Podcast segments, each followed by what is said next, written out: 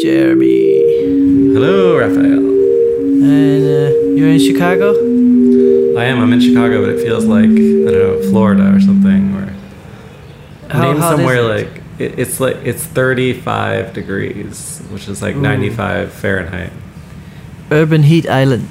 Mm-hmm. It's really Yeah. yeah. It's really suddenly really hot, and I'm sitting in uh, kind of a bedroom that some really nice people made available to me at the last minute, but there's no furniture in it. I, I feel like it's a good analogy for life in the US. It's uh, high highs and low lows. Yeah, yeah, that's right. I think, Yeah. yeah. But I guess Canada's the same. It's just that the Netherlands is always like, no, it's basically fall all the time, and that's. Well, it's pretty cool. There's like a Puerto Rican festival going around, like on around the corner, and like people driving by with like That's the and stereotype of Puerto Ricans that they're always partying. Is it? Yeah. Well, I mean, I used to guess- live in a Gua- in a Guatemalan neighborhood in, in Los Angeles, and it really seemed like they, any occasion, they're like, "Oh, it's the third day of September. Let's have a festival." Yeah. I, I mean, probably. I I mean, I don't want to make any generalizations, but if you're, uh, if you've like struggled to make it in America, like you're looking for opportunities to like celebrate that are with family. Well, not not only that, it could. It, I think like every culture has an emphasis, and like maybe Mhm. their emphasis is just like let's celebrate all the time. Mm-hmm. Yeah. Yeah. Yeah. Anyway, I've been having a lot of tacos, and, and um, I had a strange local drink last night here called Malort, which is like an herbal, like local liquor that you drink as a shot. Uh, I have a headache. Have you had uh, the deep dish pizza? Not yet. I was just talking to someone about that. That I, I, I feel like it should just happen naturally. Like if I shouldn't have to go out of my way to get something that's a specialty. I mean, that's like so- supposed to be about awful, place. but yeah. To, to me, it Who just knows? sounds like a quiche made of cheese. Like if someone was like, "Would Yeah, like but a cheese quiche?" Yeah, but there's the thing with pizzas that the the the cheese quality. is the thing. Legally, you can call something cheese if it actually contains half a percent of cheese or something, and the the rest is candle wax. It's really not. oh, really? Candle wax? Something like something in Like- in. uh, okay. If But if it melts and, and and stays white or something, you can call it cheese. But Kraft really- singles, like those, like processed cheese. That there's no. Are you allowed to say cheese with that? Is there cheese in that? Well, th- but that's what I mean, and it, I, it, I, I'm, I'm biased against American cheese, of course. So I, I feel like if something, if they say it's Chicago pizza, and it's mostly three inches of American cheese all over, I, I'm, I'm not excited. Let's put it that way. And what's the equivalent of bad, like terrible cheese in the Netherlands? Like Jarls, Jarlsberg cheese or something? Jarlsberg or something? No, it's, it's more that that every uh, grocery store or cheese store, the the more specialized they are, the better it gets, and then maybe at Aldi would be the lowest. Uh, Right. because they're not specialized, so they would just get. Although Aldi is funny, like some of the sometimes they'll be like, oh, there, there'll be some consumer report. And It's like, oh, they have the best olive oil, and it's only three bucks. Yeah. Yeah. Yeah. yeah. They what do just you happen to have found a big batch. I just want to talk about Aldi today. We just want. to, Let's just talk about grocery stores. We haven't. Didn't we already do an episode on, on grocery stores? Well, we once? did a lot about retail. Yeah. No, I we uh, for our listeners who don't know, we we have a shared note, a document, and uh, uh, there's just a list of topics. And uh, today we couldn't really decide why any of the topics was more urgent than another. Yeah, well, it's just like, I, I think it's summertime. Like we're starting to get on like this, and you know what? I think the art world is like relatively irresponsible for its like passivity around summertime. Like summer comes along, and like especially in Europe, the galleries will even say they're open, but they're closed. You know, it's like like I'm thinking in But, Berlin. Yeah, I think June is actually a peak season with all the Basels and all the things. That's true. and the that's and the true. biennials, and then July, August, and especially August. I think everybody just is like, okay, let's go to the summer house, maybe sell one or two paintings. That's true. It's, and so it is Basel Week. Um, Yeah, and so and there are other fairs that surround that. The, this you know the the original Basel, not Miami Basel. Um, yeah, Basel, Basel. I'm about yeah, and I'm gonna do like my last sort of thing of the year this week in Chicago, like next Saturday, and then that then I'm gonna I'm gonna force myself not to do some things for a little while. I'm really excited about that. Um, and so I might not have anything yeah. to talk about during that time because I'll be like but explicitly. what- Do you do you feel like the um this is something that has been uh, interesting to me? There's this there's a, I always sense that there's a general um, agreement on what makes a good human being, Mhm. and right now maybe in our bubble it's cool. It's kind of cool to be busy, but then it's also cool to say sometimes I completely unwind and I go to a cabin in the woods and unplug Mhm. and deplug and uh, de de everything. Yeah. Yeah, because so it's like, who are you working for? But but but who who who decides who decides this? What makes a good human being? Is that the trend forecasters or who, who Mm. who's? Hopefully you. I mean, like yourself. you do it. But I I, you. I, I f- th- that's something really that fascinates me because the um, maybe the, the the the question is what what um, what direction should you go or purpose or something like that. But Mhm. um, and then there's a correction when we're all on the same boat. Like oh we, we went a little too far in that direction. And, uh, So purpose is really important. I have been thinking a lot about this. I don't know if you want to make that today's topic, but like Yeah, I've been reading not? a, I've been reading a book about uh, called redesigning organizations. By, by the way, our listeners by now know that there's a theme that I read a different business book every week, but this one is really interesting because it like tracks like the design of organizations and their evolution. what's the Um, name of the book? redesigning organizations. It was recommended to me by my, my by my um, management coach, which also Hmm. maybe people don't need to know that. But like, um, it, it it talks about this evolution from like uh, management being this thing where it was actually like you know it, command and control kind of like do as I say in like maybe even like a you know post cave Like a military person. structure? Yeah, in a military, you know, structure, or even in like, you know, um, cave battle, like kind of like uh, war, early like early tribal situations, which I'm not that comfortable with that language. Well, but, it, it, you know, it, it's the idea in, chief, in the you know? military that that uh, you can't have any hesitation when it's a call to action. So you can't be like, uh, I'm not sure I feel comfortable with that request. Yeah, but basically in that world, you had to believe in the purpose of the leader. Like whatever the leader Yeah. said, you're like, okay, I'll do it because you're bigger and stronger than me.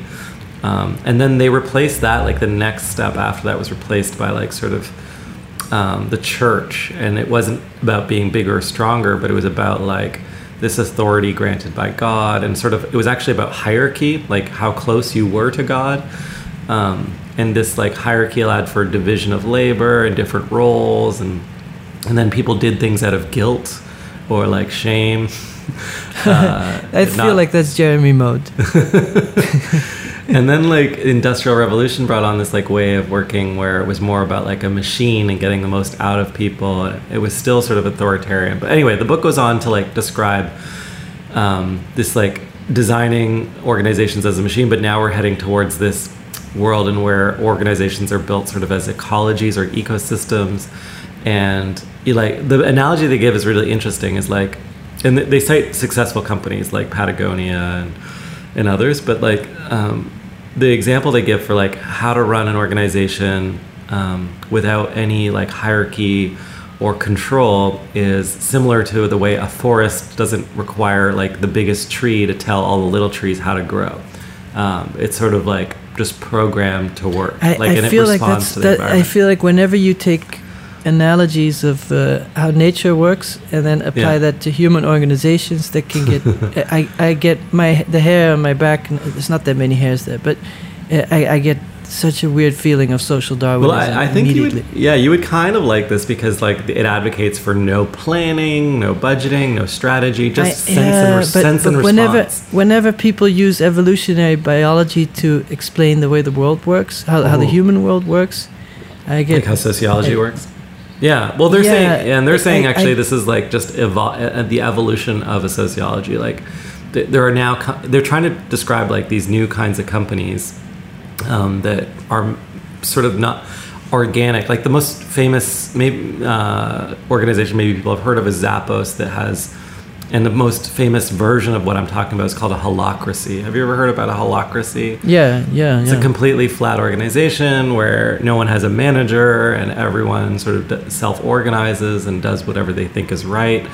In these organizations, though, the reason I bring all of this up is because what's important, like, none of this works unless there's a really strong sense of purpose behind the organization and why it exists. Um, in the case of Patagonia, it's you know kind of you know about uh, sustainable uh, product design and production and cons- consumption, so, like I guess sustainable consumerism. In the case of Zappos, it was about this idea of creating happiness in the world. But anyway, like, yeah. you know, purpose is But behind. I, I think happiness is a, is a very interesting word. Mhm. It, it- happiness is such an interesting word because it it um, um, previous generations they were just going from like oh we want to get to where everybody has indoor plumbing like we don't want to Mhm. go out in the freezing cold and sit on a cold toilet uh, where also the neighbors poop and like we got to move up so you Mhm. had this clear purpose especially like my grand grandparents post-war Europe and everything was broken and we got to fix it so that's Yeah. enough purpose it's very clear and it, it's a very it's very clear what's better it's very clear that uh, 10 years ago we, it was terrible and now it's better Mhm. uh, i don't think there was any doubt about that but now From a sanitation, progress is from a sanitation standpoint, though, mostly like. yeah, but also from a nutrition standpoint, like people were getting taller. There was less uh, babies Okay. that die. It, it, like very clear. But now it's like, is vaccination good for you? Or you Mhm. know, it, we're, we're so far beyond survival that all of a sudden really weird questions pop up, and and then I feel like uh, my grandparents' generation would ask of their kids, go to college and be safe. That was the Mhm. question. Mhm, mhm. But then our parents' generation, it was it, uh, obvious that we would not die of hunger. So they're like, uh, try and be happy. Do whatever makes you happy. And I feel like that's a, a very Mhm. difficult question. That's where purpose gets weird because it's like, oh, uh, so if I work my ass off, my parents actually don't love me because I'm supposed to be happy and not just survive. And so, uh, what makes me happy? Uh, oh, oh, I should. And like, uh, the question of like, oh, I should take time off. That makes me a better human being. And where it gets Yeah. really vague, it's like, oh, I'm a good. I'm on my phone too much. I should feel bad about that. Yeah, I think there are like these different moral high grounds that people try and occupy. I mean, it was interesting because earlier today, Kristen, who's going to drive down here for our opening later this week, she was like wanted to buy a dress, and she's like, I've decided that I'm going to buy it from Everlane. And I was like, oh, why have you decided that? I was like, well, I've decided I need to shop more ethically. And you know, like when you buy from them, they do they have all these sustainable practices. You can even see what factory your dress is being made in. Why doesn't she buy vintage? Um, yeah, well, that's a good question. She has bought, she does buy a lot of vintage, but she wanted a new dress for this opening. Anyway, but it, it was just very interesting because this the purpose of the company aligned with her purpose as Yeah. a as a human being, and like this was part of making a good decision for her. And these Yeah. like your grandparents wouldn't have made that decision necessarily. They might, or maybe they would. Maybe they'd only buy from a specific individual who made things a certain way according. Well, they made their own clothes. but but right. Uh, yeah, I mean, it, it, it's such a stretch, like uh, in terms of luxury, of like, oh, we can get this uh, roll of fabric really cheap, and we can make clothes for all the kids in one go. Yeah, It's very yeah. different. Uh, yeah. Uh, Well, what I mean is when you're surviving, uh, Yeah. yeah, the, then No, no, no. uh, I, I hear what you're saying. a, I was co- talking a coat to is better than no coat. Yeah. Yeah. Well, yeah, and so to put that in perspective in terms of being an artist or a creator, I was talking to some people at an opening last night who they're like they would call themselves speculative designers. They studied under um, Raby and Dunne at the RCA, and so like they're like of this like specific emerging canon. And I was talking to them about their work, and they had some work in this show, and they had made it by hand, and they're designers, right? So they had made this like object which was like a dopamine structure that you could rearrange magnets on it. And the idea was like if you completed the molecular structure, you would get complete the puzzle and feel the feel dopamine as you completed the molecule. So it was like kind of a cute pun. But what was interesting is like I was like, why did you make it by hand? And they're like, oh, it's just it would be incredibly complicated to like have made by someone else or by a machine. And I was like, really? Um, because it was made by in wood and like the sizes had to be sp- precise enough. And I was like, you can't 3D print that. Anyway, we went back and forth, and I was like, but for me, the astonishing thing is because I joked to them, I was like, you know, there are no, there are very few artists that would make what you're showing in this because it was all other artists in the show and they were like speculative designers and i don't like even to draw the distinction but i think that their mindset was we have to make it by hand because coming out of design everything was made by machines right um, you know specifically going back to the bauhaus and then like the act of making something by hand as a designer is like a purposeful act i guess i just i'm, I'm trying to like bring the conversation into this like Yeah. by making it by Well, hand it was like more valuable and more purposeful But the, the the, the the feeling I have with the word purpose is that you want some external rule or ideology or factor or person to tell you that you're doing okay. hmm And so if, if you if you don't have any rules and it's just up to you, and you're like, okay, well, I'm gonna uh, make a painting and then buy a Ferrari and then drink chocolate milk, and Yeah. am I a good human being for that or not? And then you can choose, okay, my, my focus is on ecology, or my focus is on aesthetics, or my focus is on sociology, and then by those arrows you can see if you're doing okay and if you're good. Because at the end of the day, you and but what the interesting thing for me is that artists choose a life where they'll never know if they're doing okay, I mean, there are some and signals. it's very different from other professions. And I, but but I thought that was artist specific, but I realize now that uh, what I hear from people who are overworked or who have problems with burnout, that most of the time my friends who went through that, they feel unappreciated at work. It's Mm. never I'm not getting enough money. Yeah. That seems to be survival is not the issue. It's uh, my coworkers are not listening. They're not seeing what I'm doing. I'm, I don't feel appreciated. I don't feel heard. hmm So that's why in or the you know in this book and in other books like uh, there's Daniel Pink has this book called Drive, which examines the you know the the three mo- you know, uh, sort of behaviors behind motivation and the three things that motivate people the most. I think I've said this on the podcast before: are autonomy, mastery, um, and purpose. So purpose is one of like the three most important things to even just being motivated. And when you're talking about people not being happy at work, if there is no purpose to what they're doing, and praise is one of the ways in which they determine whether what they're doing is right or not, then there's no feedback for them to know is this a, is this a worthwhile way to spend my time? Is this a worthwhile way Yeah. to spend a life? And so I think a sen- if you have a strong sense of purpose, as I do think some artists have, um, then you don't really need to ask that question because you have one purpose for your whole life, which is to Yeah. like, investigate It- an it's, idea. it's funny that it, with um, with art you have a higher purpose, and it, it also has a sense of uh, something beyond your lifespan. Mhm. It's a conversation over many generations, so Mhm. it almost gives you a religious purpose. Like afterlife, uh, they'll they'll get it. Mhm. But then, uh, and and people will put up with a lot for that dream. So even if your life is terrible, and Van Gogh is always the best example. Mhm. Uh, he had a lot of purpose and a lot of drive. But there's also text, even at the end of his life, where he says, "Well, I'm a failure, and I guess I didn't amount to nothing, and uh, I guess it all sucks." So that's maybe what I mean. That in art, you do have a purpose. There's a camaraderie, and we're all doing this aesthetic investigation and personal investigation, and uh, hopefully other people can get something out of it. But that's secondary Mhm. But at the same time you tend to evaluate yourself and it, it's so abstract that there's no telling whether you did even if you're the biggest financial success you could still feel like intellectually you haven't done anything Yeah, I mean, I was just talking to a friend last night uh, who I've been, well, uh, you know, friend and collaborator because I'm, I'm working with four artists here and with a very strong sense of purpose. And he makes work that's even more strongly associated with like, you know, a purpose around social values. Um, and he's been working with like border towns and issues related to like trade with Mexico and, and like, you know, basically violence and all kinds of you know messed up stuff. Um, but he was talking about how there's a crushing sense of responsibility and imposter syndrome tied to being representative or re- trying to represent others in that context. So like you know, being a Latinx artist, for example, in Chicago, trying to represent the issues that affect Mexican border towns is like, and then also represent the Latinx community locally and that diaspora is like, he had like a, a crushing sense of like, should it be me doing this? Like, do I deserve to, you know, be the one promoting and i- this? is, is that is it- person am I someone doing who a good grew up on the border or why did Yeah, yeah, he was a victim of sort of like uh, that environment. He had to f- actually leave. He used to run a printing company, uh, in, I think in Juarez, and eventually the sort of the mob chased him out of town.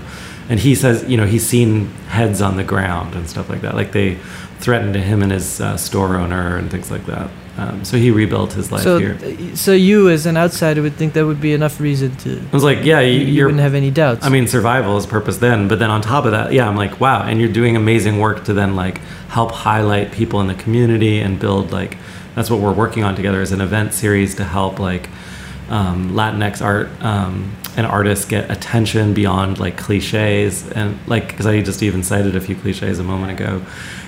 So he's doing really important work, but uh, he still had a sense of self doubt, and um, even with a strong sense of purpose, you know, I'm just coming back to what you said about external validation. And you need people that are saying like you're doing a good job even when you have a strong sense of purpose. Yeah, yeah. well um, yeah I, I think uh, you want to connect to people and so if people tell you you're doing a good job then uh, well yeah i was having a meeting with a, a designer re- uh, recently this week and you know she's entering into a new phase in her career trying a, a new kind of aspect to her role and wasn't you know had a lot of areas to improve and then wasn't but wasn't feeling like she was making progress because no one was telling her if she was or not, right? Like when you're in school, you get this very kind of progressive, like, um, like every progress is really finely documented. Not in art school necessarily, but in like yeah. Well, I, I think a good example in art school is when you do live uh, figure drawing, mm-hmm. And you're there with a class, and there's this very clear way of doing it, and there's a very clear result. It's almost like. Uh, running track and you can see who's the fastest. Right. So right. in a class like that, there's an instant validation. It's like, oh, that person gets it, that person doesn't. And mm-hmm. But even like when it, I think it changes with age as well, right? Like after a certain point, you're and you're used to that system, you start to game it. Or when you're young, as an example, as an artist, it was purposeful and exciting enough for me just to break rules. Um, you know, then that you know I could, didn't have to be paid to break a rule. I'd be like, fuck the the status quo or whatever, and that would be an exciting premise for me, and I would feel a tremendous sense of purpose in terms of just upsetting the status quo was enough, and that was enough motivation, and I didn't need to be paid to do it. In fact, I didn't want to be paid to do it. Um, but I was, you know, talking to an actor um, at a party uh, this week, and you know, actors really have a difficult time in terms of validation, right? Like. Um, because there's so many of them and you know he had you know you had to get so much education as well just to even get into the good places where you can yeah I, I, I, tend to not uh, I tend to not really feel sorry for people who choose a dream job mm-hmm. like it's a like bit acting? like winning the lottery and you mm-hmm. yeah like acting or being a professional athlete uh, all these things that everybody wants basically everybody wants your job and so if if you're picking up trash and it's hard to make ends meet, then I really feel sorry for you. And I feel like school teachers don't make enough money and nurses and all these things. But these dream jobs that it's it's not really realistic to say, hey, I should earn a f-. like like if you extrapolate it, it's like imagine there's a dream job that's just. Uh, tasting wines and, mm-hmm. and there's all these schools that teach you to taste wines and there's too many wine tasters like do you feel sorry that they're not making a living wage I guess so, but I think I, am more talking about like because it really is. It, it, it's a dream to just, uh, you know, everybody wants to be uh, James Dean or whatever, be a movie star, mm-hmm. and uh, like, th- there's too I, many people who want that. Right. I think the thing I encounter more often, maybe, yeah, is that that dream was sold, has been sold to a larger number of people, and the way it's been sold is on the back of student loans and student debt, and then people, yeah. when people struggle to repay them, they say like, "This isn't fair. Like, I, I got into the best place. I did the best thing. I'm doing the best work I can, and society doesn't uh, reward it." And you know, yeah, that's a fair. I'm doing it for true reasons. You know, like it's it's sort of like it, it doesn't advertise. There should be a warning label, just like cigarettes. It's it's yeah. like the the chance that you'll make your money back within five years is about is smaller than the lottery. Yeah, like I, here's the thing like i think no one goes to medical school or law school thinking like um, you know they go in i guess medical school you go in with a strong sense of purpose right? But you don't expect to come out of medical school thinking like god it's going to be hard to find a job. You know, like like you know you're going to pay down the debt you know your purpose you your sacrifice is going to be compensated. No actually no no i, I don't agree here. I think uh, knowing from some family members who studied medicine and some in the us mm-hmm. I empathize a lot there how hard it is and that you're a doctor and then you work all your life uh, yeah. uh, paying back student loans. Yeah. And then people want to sue you for making mistakes as if you were trying to mess with them. Right. And then you get sued so much that your insurance premiums go up and you have to work for the pharmaceutical companies. Mm-hmm. That I really feel terrible for that. So what you're saying is like I, I don't everyone's miserable no matter what. No, no, but but what I what I mean what I mean maybe uh, uh um, is that just knowing like if you're tracing a dream job, it, it, it- it's called a dream job for a reason. And I think But here's a- I, I, Yeah. it, it, Here's a question though. yeah, it's it's it. Uh, uh, one side of me is like, of course, it's terrible, and the other side is like, well, isn't it obvious that you shouldn't go 150,000 into debt for you Mm. know? But here's maybe the distinction, which is there's a difference between function and purpose. I've been thinking about this in terms of design as well. Like, you know, a lot of times the way we create value or we reward value is is based on features or function, right? So, what did you do to improve the situation for others, right? But purpose, which is what we're really talking about here, is actually of no value to anyone except yourself, right? Like, and you shouldn't pretend like it is. Like, just because you believe it's meaningful and it's, you know, intrinsically motivated. And I'm not. Ju- this is no judgment on on people that are like, what I'm doing is important, but you know that that's kind of what it is, right? When someone says to you, No, I'm, yeah. you- I'm doing No, really but I- important I th- work. Everyone's work is important in its own way. right? I th- I think there is a interesting misalignment of uh, how society. Um, what do you say? How much people get paid and how much we think their work is actually purposeful. So Mhm. uh, I think David Graeber wo- wrote an article on bullshit jobs. How uh, corporations generate a lot of inefficiencies. You would think that corporations are all about efficiency, but there's like documents going back and forth, uh, and lawyers get paid a lot, and it's just like this this race to the bottom of who ha- who can write the longest document. Yeah, yeah. yeah. Well, So, that's uh, yeah. If you have, uh, what I mean is what I mean is a job like that is compensated really highly Mm-hmm. for some reason. Like it, the the system needs the best lawyer, so it, the, it's just lawyer up, lawyer up, lawyer up. Mhm. And for some reason, everybody agrees that uh, primary school teachers are very important, but of course they're not paid as much as a corporate lawyer. Mhm. Yeah. Well. So yeah. what I mean is that that maybe if you ask anyone in, in a country, it's like, are teachers important? Like, of course, we need to protect our children and uh, make sure everybody has equal opportunity. I, I don't I don't even think that's like a partisan issue or whatever. I think everybody agrees teachers are important. Yeah, but you couldn't. you And, couldn't uh, prove like. but- you could. You don't benefit But- from a but- child learning like it like directly. In the, No, in the short uh, term. yeah, but but what I what I maybe mean is that if you ask people what what is a, a, a profession with a high purpose, it's not the profession at the end of the line also gets uh, paid well. Mhm. At the end of the line. Uh, It, it, the, bo- uh, I mean, the bottom line. What I Oh, mean is, if you ask people, they say, "Yeah, of course, a nurse is important." But then, at the end of the day, if they have to write a check, they're like, "Oh no, I got to pay my lawyer." Yeah, I mean, I- I'm I'm startled at how poorly teachers. I think teachers are a great example.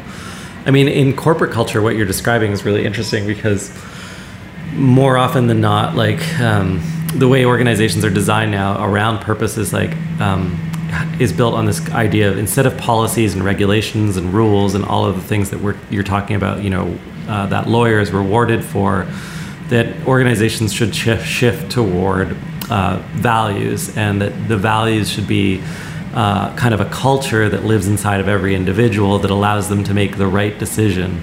And that a lot of what uh, corporate America spent like previous decades on was mitigating risk. So, and the joke is like they spend a lot of money to be right about how much money they'll lose instead of spending no money uh, and, and not worrying about being profitable. So it's like, yeah, we're making tons of profit, but we don't know why. And you know, but what more corporations choose is we're losing a lot of money, but at least we know why we're losing it. They would prefer the the latter than the former. The former, which you could build on a culture where you have high autonomy, like I said earlier, and like people are given like you know are, you hire experts and then you give them a strong sense of purpose embedded with great values. Um, that that type of organization is actually far more profitable on record if you look at the statistics and but it, it relies on this like thing that people don't want to talk about which is like in business especially like this idea that um, people just want to do the right thing and they want to feel like they're they're making Well, an uh, impact Yeah, I, I'm very interested, and and maybe that's what the purpose is interesting. There's a very big difference be, between what people think they should do and what they do. So, hmm no but i think that's why values to guide people toward the right decisions are telling them what to do yeah, Um, but they, you know, and it- the, the point I was made at the very beginning is that you have, you know, top-down uh, leadership is like the old model, and it's the way society was also organized. So not just in companies, but just like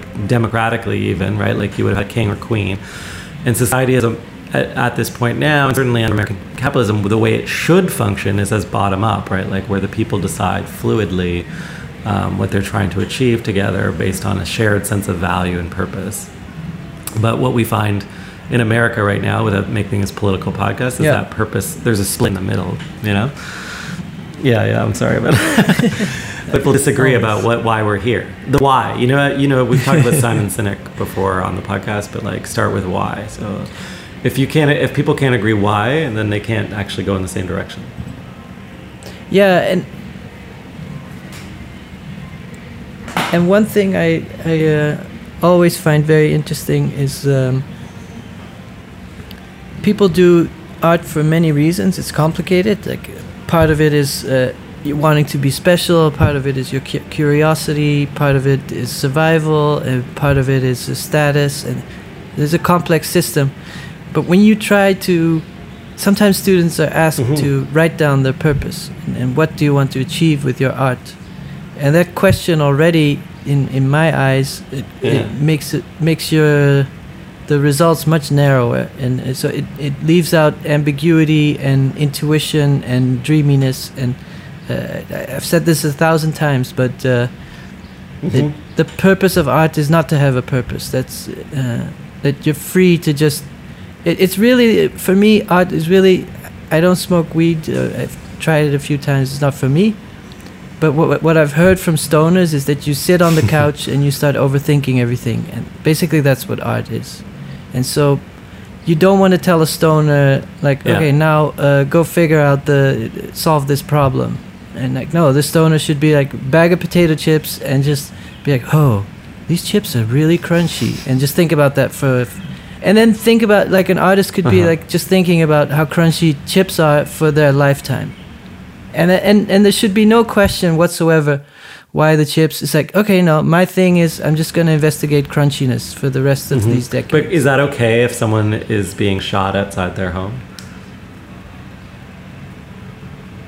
yeah yeah Like if if it's like World War II, it has nothing to do with it yeah. It, but like if you spent a life uh, crunching potato chips and getting high while like your neighbors were being well but it, it gets dangerous because then it's like ca- can someone can you have a celebrate your birthday while children in africa are dying? Like where do you draw the line? Mm, yeah, no, I, I think that's that's a good point. So definitely a hyperbole, but uh, I, I, But that, that's that's an interesting question about purpose because you could say, okay, my I really clearly feel that my purpose is to investigate these really small perceptual uh, phenomena and think about composition and color and movement. And I really think that enriches life the same way that Yeah, music yeah, enriches life. Like I think if we were all just constantly trying to so- solve world hunger and never write music, it'd be a very boring. yeah, I'm just saying that the whole the, the So, reason that there's this danger this Mhm. danger uh, is, is uh, uh,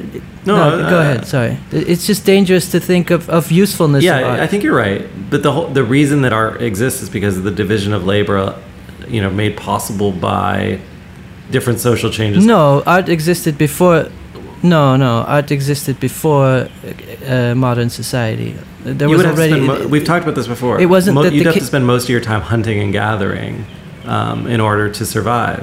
no but they made cave paintings in the evening and it, there's been studies that uh, in in uh, a, a lot of primitive societies they only have to work two three hours a day and the rest of the day is for uh, sports and music and Mhm. uh, having fun Well, then they're probably less primitive. They're actually not. I wouldn't call them primitive. I'd call them advanced. I know, but but it's it it, it hunter gathering uh, depends on which which environment you're at. But uh, I mean, I've seen sea lions and they're just hanging out on a rock all day, and then they just jump down, get a fish, and then just enjoy the sun. There's no there's no work ethic embedded in nature that- is like oh you have to work uh, ten hours. a day. Yeah, you're you're making a good a good point, which is that there's a myth that's sold that the way one make one the way one helps the team. Yeah, myth the is a good word. Myth, myth is exactly the word. Well, That's th- like the, it's this invisible thing that uh, you're like, oh yeah, yeah, I'm supposed to work hard and go at it, Mhm. and and And maybe you don't have to do any of that stuff. yeah. Well, now it's like Well, and, and that's the thing where where you you said I have to, um, I'm forcing myself to Yeah. take some time off. Like who told that you I had that? to do that. I just decided that I didn't want to spend Yeah. another summer working through the whole summer waiting for the next summer when I could not work. it's like it was just it- there's a certain treadmill aspect to it. It's like when do I get to enjoy summer again? That's what I've been thinking a lot about recently. That's Yeah, where this yeah. podcast started, which is like it's 35 degrees. It's hot. I actually should be working on some performative stuff. A friend of mine just pot, uh, texted me like, "We're gonna go to the beach. Do you want to join?" And right now, personally, as I'm talking to you, I'm like. Ooh, should I like finish up this presentation or should I go to the beach? Like, and that actually is like a probably analogy for my whole life. yeah. Yeah, but I, I, I, I do think that um, some people don't enjoy sitting at the beach, so that, that's okay. It's not for everybody. Well, that, but that's exactly the thing. Like sometimes I really enjoy um, work, and I and I don't know why.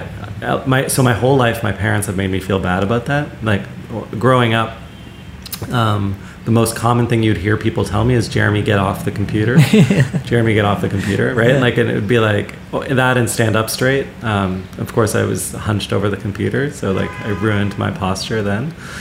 But like I, you know, so I didn't get to be, and that was what I was enjoying doing. It would be like stop skateboarding. That's the equivalent of what was, Yeah. you know, I was hearing. Yeah, it's just Stop that, that your hobby looks like work. Yeah, just so yeah, like so uh, that's where uh, I, so actually the good point I would I would make or I'd hazard to make is like the other thing is I, I read all these business books and management books and I was talking to someone about it last night and I I really believe that the design of things so I'm really fascinated by what exists and how things exist and my curiosity leads me to take things apart and the most advanced machine that I can take apart is like the social machine the capitalist machine and the way it's built is like on all these organizational structures that myth that you said was invisible. I've often talked about like an artist's job is to make things visible that are invisible. Uh, i know you say the artist's job is like you know yeah to do some things just for you know without a reason that that's what was the how did you put it? You put it so beautifully. It was like um just well, I guess ago, where the like- episode is about purposes, it's doing things without purpose. oh yeah. Yeah it's explicit yeah unpurposeful acts of purposelessness Uh, like unpurposely actually- investigating your curiosity. My my thing is more like you know it's kind of my the what my view on everything is like it's making something visible that's invisible, like making something people aware of something. Like a sunset, if you were a painter and you painted that for the first time, you're like, oh yeah, that that that point in the day, you're freezing that moment in time and making it possible to investigate it in greater detail.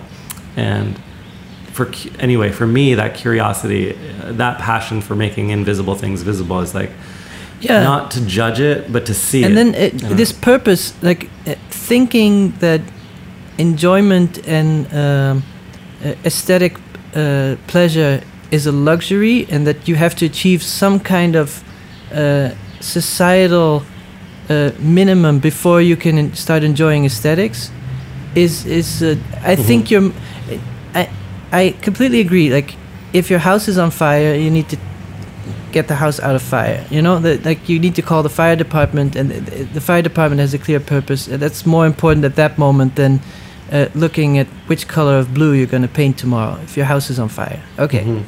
we agree on that. But sometimes, I think an artist who grows grows up in a very difficult area and then gets to uh, follow their aesthetic pleasures and and make music or make paintings is more liberating than having to address that. Like if if you're in a wheelchair, it doesn't mean you have to make art about wheelchairs.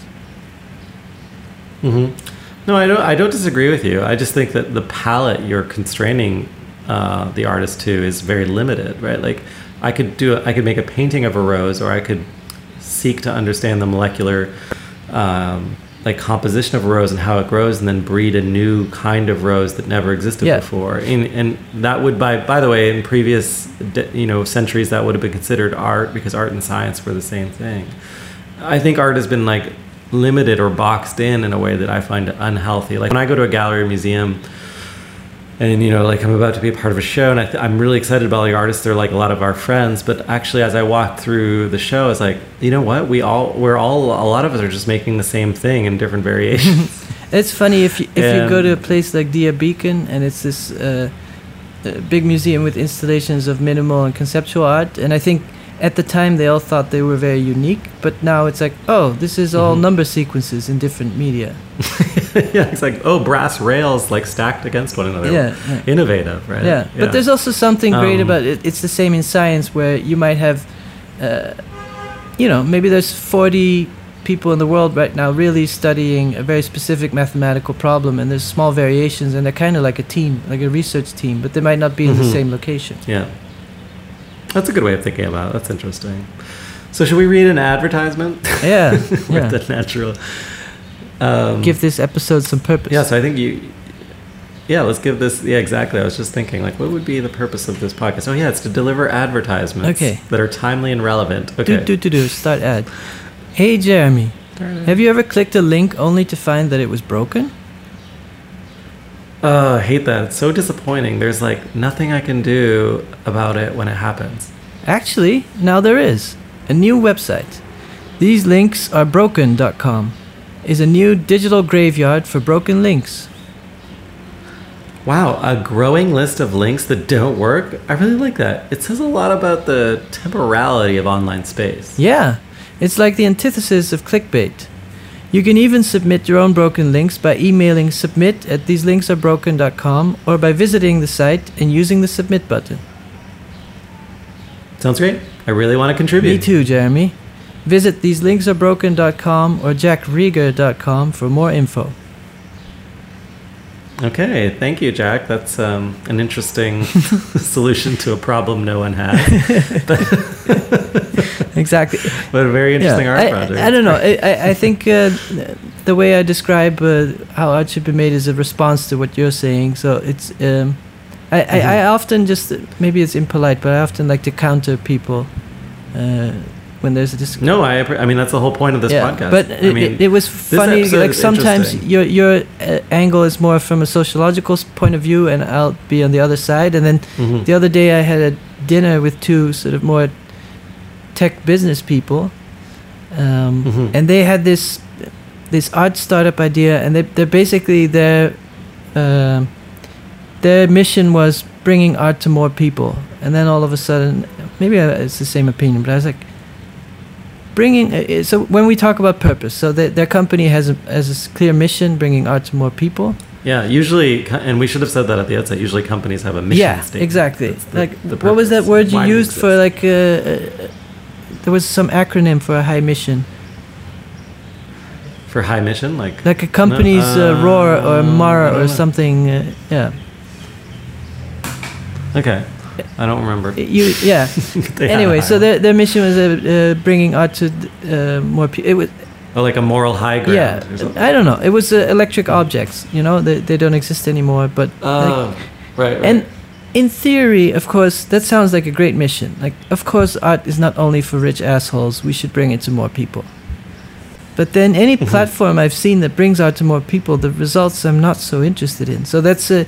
Sometimes you can have a mission. because they don't represent the artist usually they bring bad art to more people is what you mean Yeah, but I, I, I don't know what it is, but there's something in the mission of like, hey, let's bring it to more people that something weird happens. So it, it- no i mean to me it's equivalent of like a an ice cream an ice cream company is like we're going to bring more melted ice cream to more people like you're bringing something that no one asked for in the wrong way well, you, you could see Like- it as like it, pe- a lot of people, uh, a lot more people are into music than into art.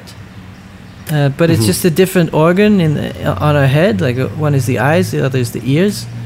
Uh, why couldn't we, and and let's say that we think uh, Joy Division is a, a band that is an interesting band that made a mark and uh, changed culture, and uh, Mhm. we both like their music. And we, I, I don't think it was dumbed down to reach a big audience. Or, uh, if you agree, Mhm. Well, this is an easy one though because music was, you know, it, you lose less in the experience in its transfer to media than you do. Like generally, art is just too wide in terms of its media. It like it encompasses all, all media, like everything, and therefore it's impossible to package as a standard, like a CD on a CD or in an MP3. And every time anyone tries to do that, they end up limiting the potential of art. Where you don't limit the potential of music as But much. I, I do think you do limit it by putting it on a record. well, let, but if you compare um, painting to music, like so, paintings you can photograph them, but it's not the real thing. But then, Mhm. uh, then if you look at street art, which uh, supposedly should happen on the street, uh, sometimes it happens in a gallery, it ends up being really popular on the internet. And then it, it happens to be that that's kind of the most popular form, uh, has the broadest audience right now. So what I mean is that if you decide, okay, we should reach a lot of people, so we should um, have. uh, In I don't know. I've just, just ideologically, I agree with street art, uh, but then the results. No, I, love so what you're saying. I actually think you're making a really good point, which is like, you know, a lot of the way, you know, if we're talking about companies in relation to artists, a lot of the ways capitalism has uh, has demonstrated its purpose because this goes all the way back to the Bauhaus, especially I think as well, which is like if we bring in- the Bauhaus case was like great design in the hands of the people, you know, you know, using the machine that we've built in terms of mass manufacture in Germany, right? So like everyone deserves great design, you know, and IKEA eventually picked that up as their tagline, right? So if you were to And, look at yeah, and also being lens- being honest about that it's made on a machine, not trying to make it look handmade. And, and to my point earlier about um, Everlane, right? Human progress is tied to the these businesses' ability to deliver um, deliver increasingly democratic results. Like everyone should have access to great art. Everyone should have access to ethically made clothes. Everyone Yeah. should taste the world's best ice cream. And it's, then it it's ends built on up this that Everlane premise or clothes are- purpose of equity. Yeah, but then what- what happens- into that. With with Everlane specifically, is that they have to make clothes that kind of everybody likes but nobody loves. hmm It's like Yeah, yeah, this is they- this is fine, Oh. I guess. Yeah, but it's not Like exciting. it's oversized not a t-shirt dresses and stuff. yeah. It's it's a fine T-shirt, and uh, yeah, this is a good shirt, but uh, yeah, it's comfortable, it's soft, but it's not exciting. Right, you're talking, and so the, like it, they almost appear a little bit communist in their presentation. I mean, IKEA has to do that, right? Like by creating a single standard that everyone adheres to. Yeah, yeah. I Um, mean, I guess it's the same with uh, with Apple. They just have to make something that everybody loves. But Well, this is the point I'm always trying to make, which is that uh, a lot of these companies, and Apple's a great example, are selling ideology or a purpose, if you will, and that purpose is baked into the reason you should buy more than ever. And this is also the argument that a lot of books make right now. And if you were to like study branding in school, they'd be like, "What you're you're not selling a product, you're selling a purpose. You're selling a reason why you exist. If your company doesn't know why it exists." then it has no reason to exist in the mind of your consumer, and your consumer won't choose your product. And so, purpose is like very capitalist through that. yeah, but it gets it gets it gets really weird when the the uh, amount of users of your product is so huge that you can't really narrow them down with one mission. So Mhm. Apple is a great example where they teamed up with Beats and they. Uh, you know, any teenager that likes hip hop, uh, they can they can uh, communicate that. Like this is the computer for you because Dr. Dre uses it.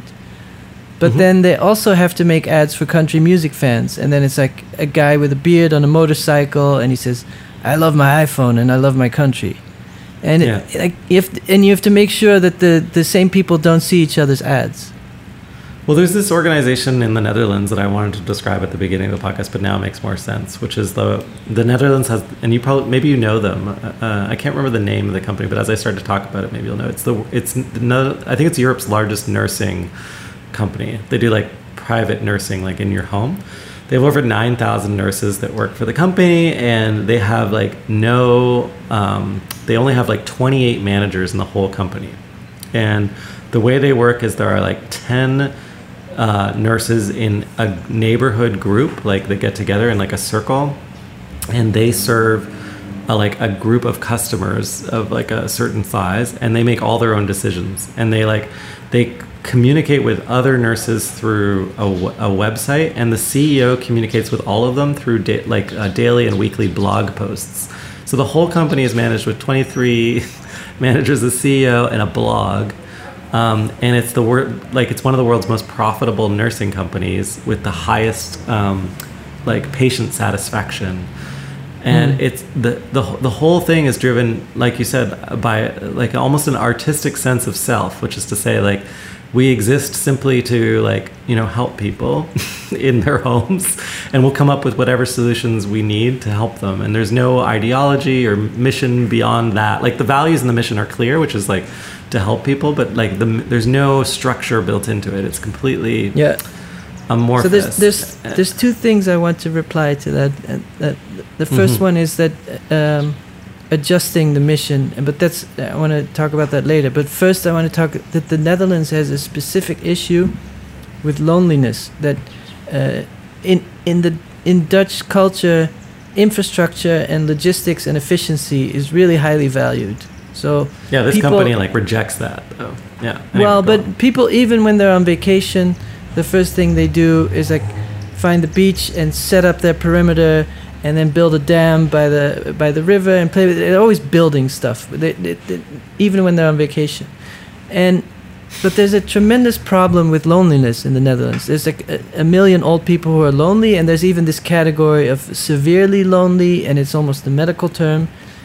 And then you see uh, other countries in, in the south of Europe where they're much uh, more unorganized compared to the Netherlands, and they don't have all the social housing where everybody can have their own place. So a lot of people live with their family, and old people move back in with their family because people are broke, but they Mhm. don't have the loneliness problem. So you have these two different missions of like family very strong together, housing is not efficient, so people are on town squares, and then you have the north in the Netherlands where let's give everybody a social home and make sure everybody's uh, dry from the rain and then it's a oh there's a side effect that, that means we're lonely okay.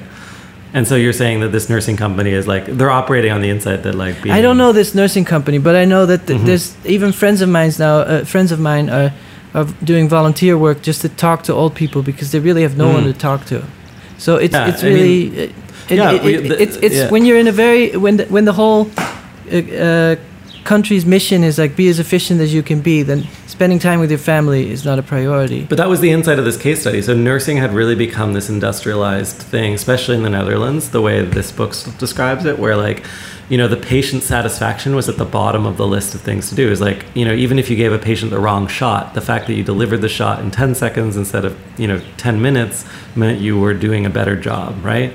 And so they're like, mm, that's bullshit. What we're going to do is we're going to just allow the nurse to make a decision how long to spend with a patient, and we're going to send them there in person, and they're going to make, they're going to build a relationship with them, and we're not even going to monitor their performance, and we're going to give them like, uh, you know, a reasonable number of patients, and they can just decide how to treat them however they choose, right?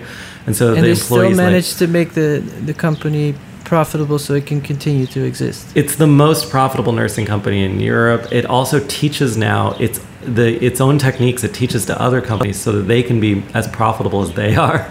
Um, Mm-hmm. And they they, they have because a lot of what's built into a company's um, cost model is labor, um, and a lot of that labor is management labor.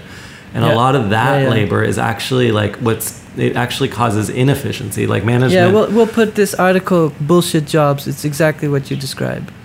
oh, really? In the show We'll put it in the show notes. But it, it's exact. It's this side effect of like, well, isn't capitalism perfect at finding uh, inefficiencies? And it turns out it's not. Well, well, this is the thing that I, the kind of good point I wanted to get to, which is like in so this is also true in not prof not for profits and in the art world. There are a lot of people who, because there's not a lot of money or compensation or extrinsic rewards, like you're saying earlier, no one's telling you you're doing a good job.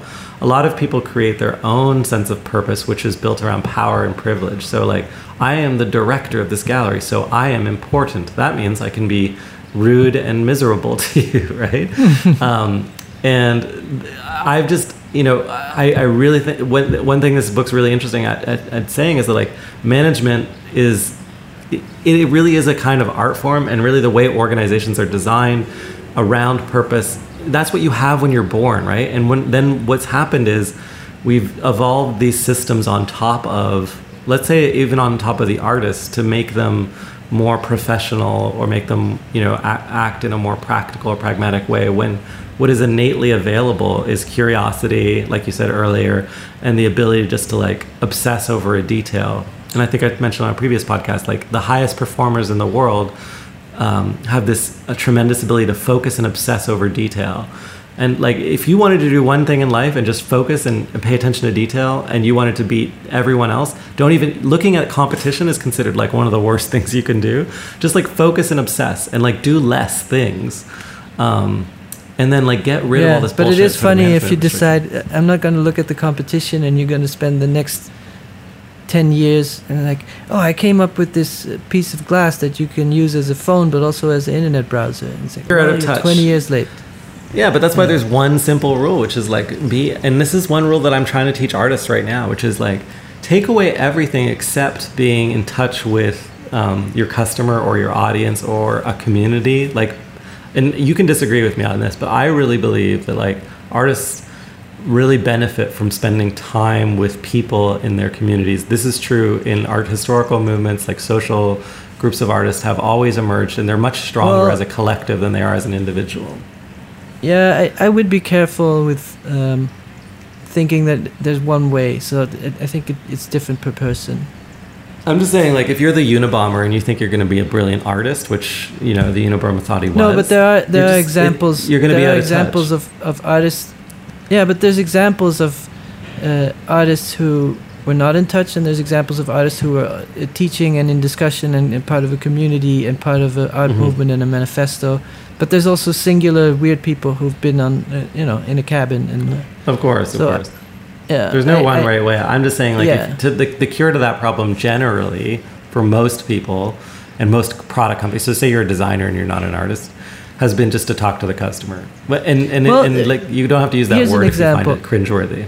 Here, here's an example. Like I've, uh, I don't know all the people who view my work. First of all, it's a lot of people on the web. So, that, and then I don't know all the people who bought my works. That's usually through the gallery, so I'm not in touch. Mhm. But I've met a few, and some of them have become good friends.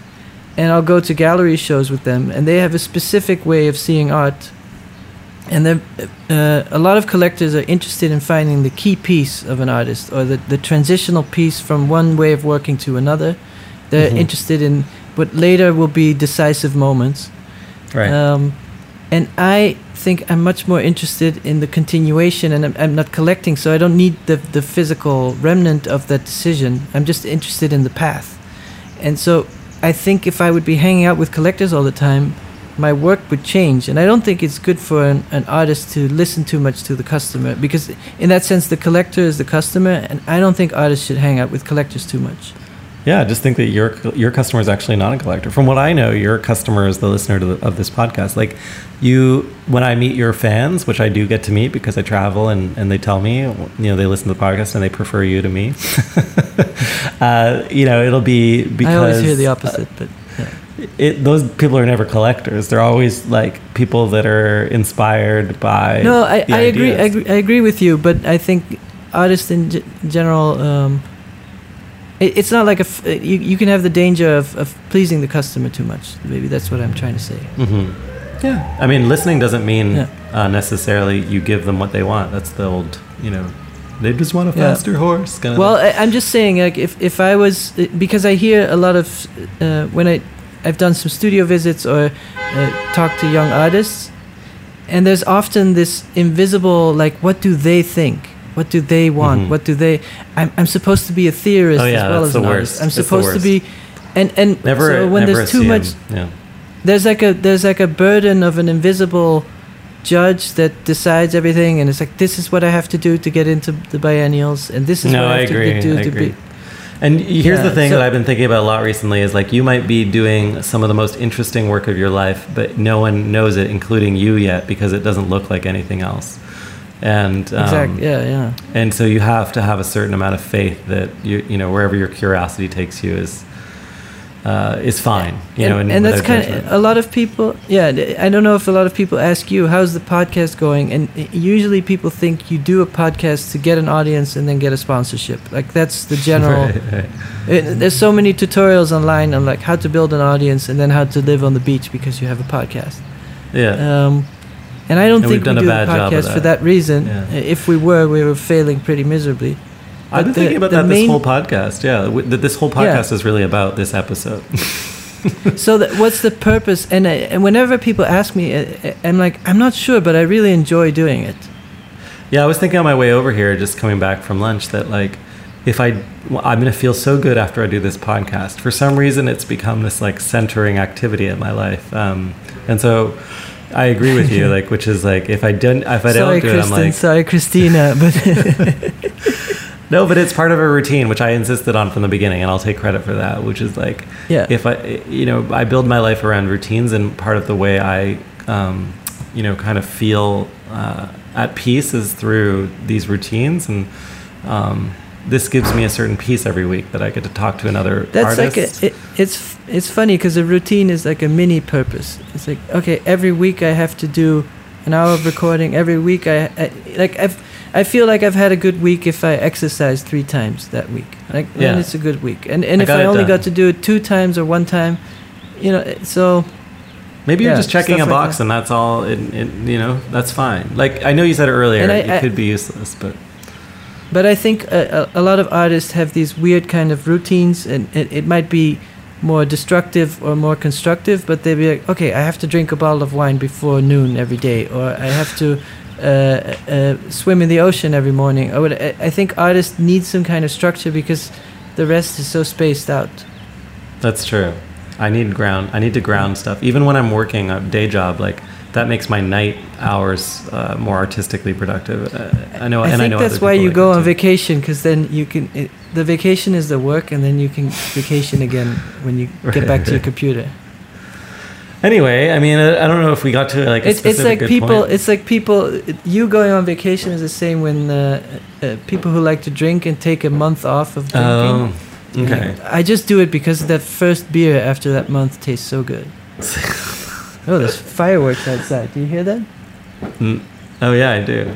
So this is a very noisy, weird episode, uh, hot summer episode. well i like all the bird sounds coming from your end Yeah, it's like well, it's very summery here, and like I said, it's like yeah, there's sort of like I'm on a peaceful neighborhood street. somehow can't hear. yeah chicago in the summer sounds like a spike lee movie It's kind of like that. Does it so feel I might like go that? to the beach this afternoon. Yeah, I mean, right Yeah. now I'm in like a little uh, ar- sort of apartment block, and it does have that. So it, there are parts of Chicago. Chicago is different. It's very hard to explain. Like last night, I went to a very strange bar that was also a liquor store and just had fluorescent lights on, and has been there for like 50 years. Dive bar, and I drank horrible beer, and that and that's like a Chicago thing to do. So. yeah, yeah. Um, i remember doing good chicago karaoke that was fun Yeah, like Chicago. Here's my summary of Chicago. It's like half the price for twice the space, and like, and and people are are are like half as stressed. Like they're everyone is pretty friendly, and they're not. and they get half the attention well, yeah, that's the compromise. Probably is that like they feel a little bit isolated because of that. But they they've they've there was a, there's a good deal in it for them. I think. Like even the fire escape here, I was like, this would make a great art There's- studio. it's huge. There's all these there's all these weird shifts. Like uh, a friend of mine was in Berlin and is now back in Amsterdam, Mhm. and uh, it turns out uh, art studios in Berlin have gotten so expensive because it's known for its cheap art studios. So Right. everybody went there, and they're like, "Oh, we can milk this. We can we can sell the Broom Closet as an art studio." And so now Amsterdam is cheaper per square foot for art studios. That doesn't surprise me. I mean, Yeah. yeah, Berlin. I mean, is Amsterdam flooded. is very expensive to live, but for some reason the arts the the studio spaces are cheaper. Yeah. Yeah, If you want cheap studio space, anyway, I guess the message is like, yeah, Chicago's open for business. Um, yeah, should we- Toronto is not the place, I guess. Oh yeah, tr- don't come to Toronto. I'm sorry, it's over. Uh, so shall we read? We have so we got actually speaking of um, alternatives to Toronto, we got a field recording here from Montreal. I was out actually last night with someone from Montreal. Hi, Jeremy and Raphael. I went to the uh, Lozano-Hemmer uh, opening at the Mac. That's Raphael uh, Lozano-Hemmer. Maybe they left out Raphael because they didn't want to confuse the listeners. At the Mac here in Montreal, and got this recording of his piece Sphere Packing uh, back 2017. I wouldn't be sending it if it was just something uh, just went smoothly as planned. The piece is a large wooden sphere that contains 1,128 small speakers.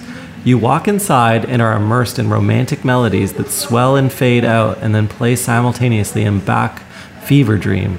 One of the speakers picked up the radio, which was playing Friends by Marshmello and Anne Marie. so, in between this swell of Baroque melody- melodies that rise in a, into a cacophony, you get what I'm assuming was supposed to be silence, but is instead a pop song. Hope you enjoy it as much as I did. That's pretty cool. A little That's bug in true glitch art. Yeah, that's right. It's an unintentional glitch. Um, awesome. Cool. So listen. Okay, thank you very much. listen to this this this mistake. Maybe our podcast was a mistake today. I'm not sure. Yeah, Um, yeah, yeah. But I, I feel like if, if there's any lesson that th- this podcast, it's the field recording. It's like going out there and listening. That's uh, I think that's why people listen. It's they're like, shut up, Yeah. Jeremy and Raphael. We're listen. We're waiting for the field recording. anyway, thanks for the field recordings. Keep sending them in. Keep sending Thank in your ads. We love promoting your work. Love you. Bye. all right.